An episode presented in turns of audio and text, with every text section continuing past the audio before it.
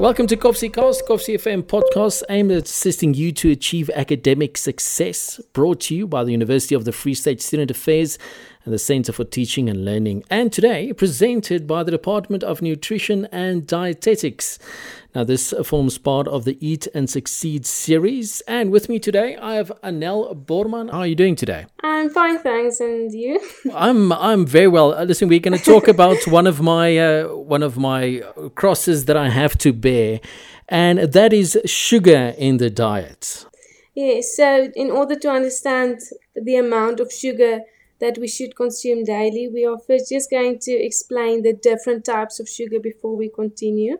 And there are three types. The first one is your natural occurring sugars. So they are found naturally in the diet, um, in your fruits, in your vegetables, milk, and dairy products.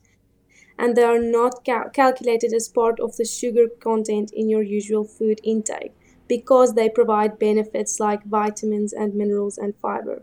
So that's the first type.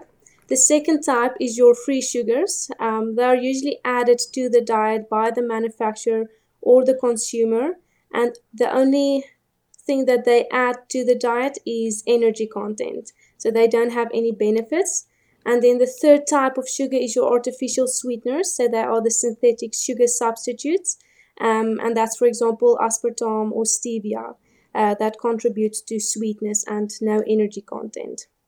Yeah. What is the safe amount of sugar I can use daily?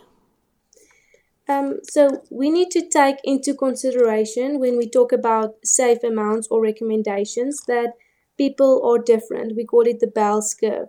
So some people are active, some are more inactive.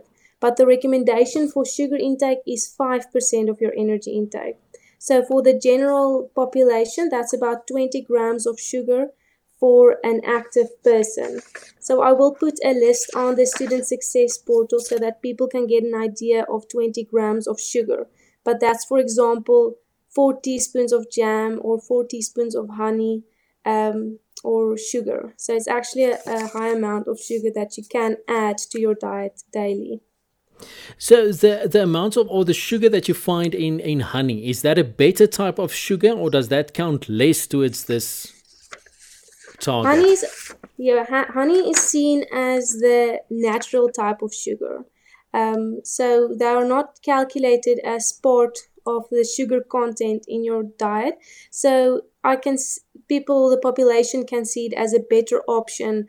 Uh, for example, if you make tea, to rather add two teaspoons of honey rather than two teaspoons of sugar because it's a natural product. Now, Anel, if I have a look at products, I, I, never feel as stupid as when I have to look at labels of products because half of it I don't understand. How do I read the labels on products? So, regarding sugar intake, there's usually two types of labels that we should understand to meet our recommendations, and that is if a product reads sugar free, um, it means that there are less than 0.5 grams of sugar in that product. And if it reads reduced sugar, it means that it contains less than 25% of sugar than the regular product did contain. Um, but there will also be another um, student talking about labels and explaining that um, better. Now, if I enjoy soft drinks and I enjoy milk tart and malva pudding and everything with sugar in it, what are some of the health concerns that I need to be worried about? Okay, so the second type of sugar, um, called added sugar, uh, they contribute only to energy in your diet. So they don't have the benefits of vitamins and minerals and fiber that will contribute to your health. Um, and this eventually leads to overweight and obesity later in life.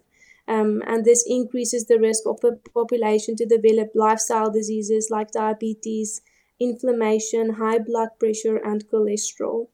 Um, the other negative uh, thing about sugar is that it, if you take it in excessive amounts, it can lead to abdominal, abdominal pain, um, bloating, flatulence. It can increase your risk for tooth decay. And the most important um, factor is that if you eat too much sweetened foods, it may replace other nutritional foods from your diet. So the body gets full of those empty kilojoules and then it causes the individual to decrease the amount of food sources that contain nutrients like your fruits and your vegetables and so forth. Now, know we spoke a little bit earlier about you know replacing sugar with honey. Is there anything else I can replace sugar with? Um, to yes, to ensure that you still add that sweetness to your diet without that high amount of energy that will lead to overweight or obesity, we can use artificial sweeteners. So that's your synthetic sugar substitutes, also the third type of sugar. And um, examples is aspartame, um, sucralose, or stevia. Um, but we have to take it according to the South African recommendation, and that limits the amount of the sweeteners to 8 to 10 pills or sachets per day, plus two cans of artificially sweetened cool drinks like your zero Coke or zero carbonated sodas. And um, the population should also be aware that individuals that are pregnant should not use artificial sweeteners.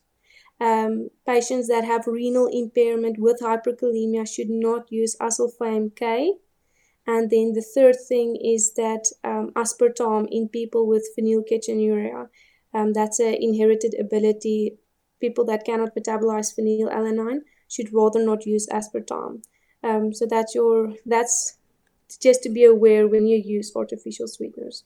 We're talking today to uh, Anel Borman. She is from the Department of Nutrition Dietetics, and this forms part of our Eat and Succeed series. Now, Anel, give us an idea about our daily choices of products and what sugar they may contain. Um, so we daily we eat lots of processed foods um, like bread and cereals and brownies and muffins.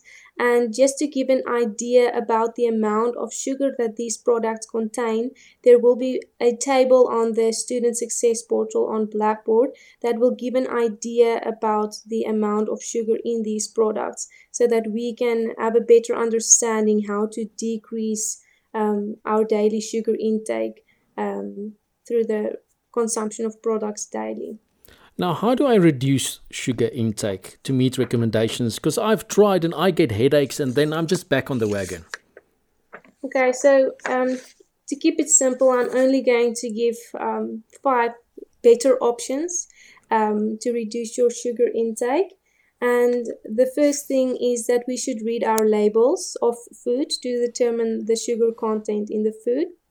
Uh, the second thing is to dilute our fruit juices or carbonated drinks like cream soda or ginger beer with either water or soda water in a 50 to 50 ratio.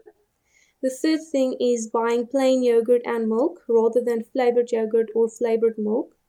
Fourthly, drink water, about 8 glasses of water per day, and try to let the most of the fluid be from only water. And lastly, don't add sugar to already sweetened food. For example, breakfast cereals like muesli um, made with corn or rice that already contain a high amount of sugar. Yeah. And now to conclude, give us three main messages that we can take home. Okay, so um, just to remember everything that I've just said is firstly, Remember that sugar don't contribute to any benefits. They don't contain vitamins, minerals, or fiber in the diet, except if they are eaten in the natural form, for example, dairy products and fruits and vegetables. Okay, the second thing is that we should be aware about the recommendation. The daily allowance of sugar is about 20 grams for an active person. The third thing is that substitutes or better options that we can use to replace sugar in the diet. For example, artificial sweeteners, to dilute our fruit juice or carbonated drinks, to rather buy plain yogurt and milk products, and to not already add sugar to already sweetened foods. So we should read our labels to be aware of the amount of sugar in our diet. Thank you very much. That was Anel Borman, and uh, she is from the Department of Nutrition and Dietetics at the University of the Free State, and this formed part of our Eat and Succeed series.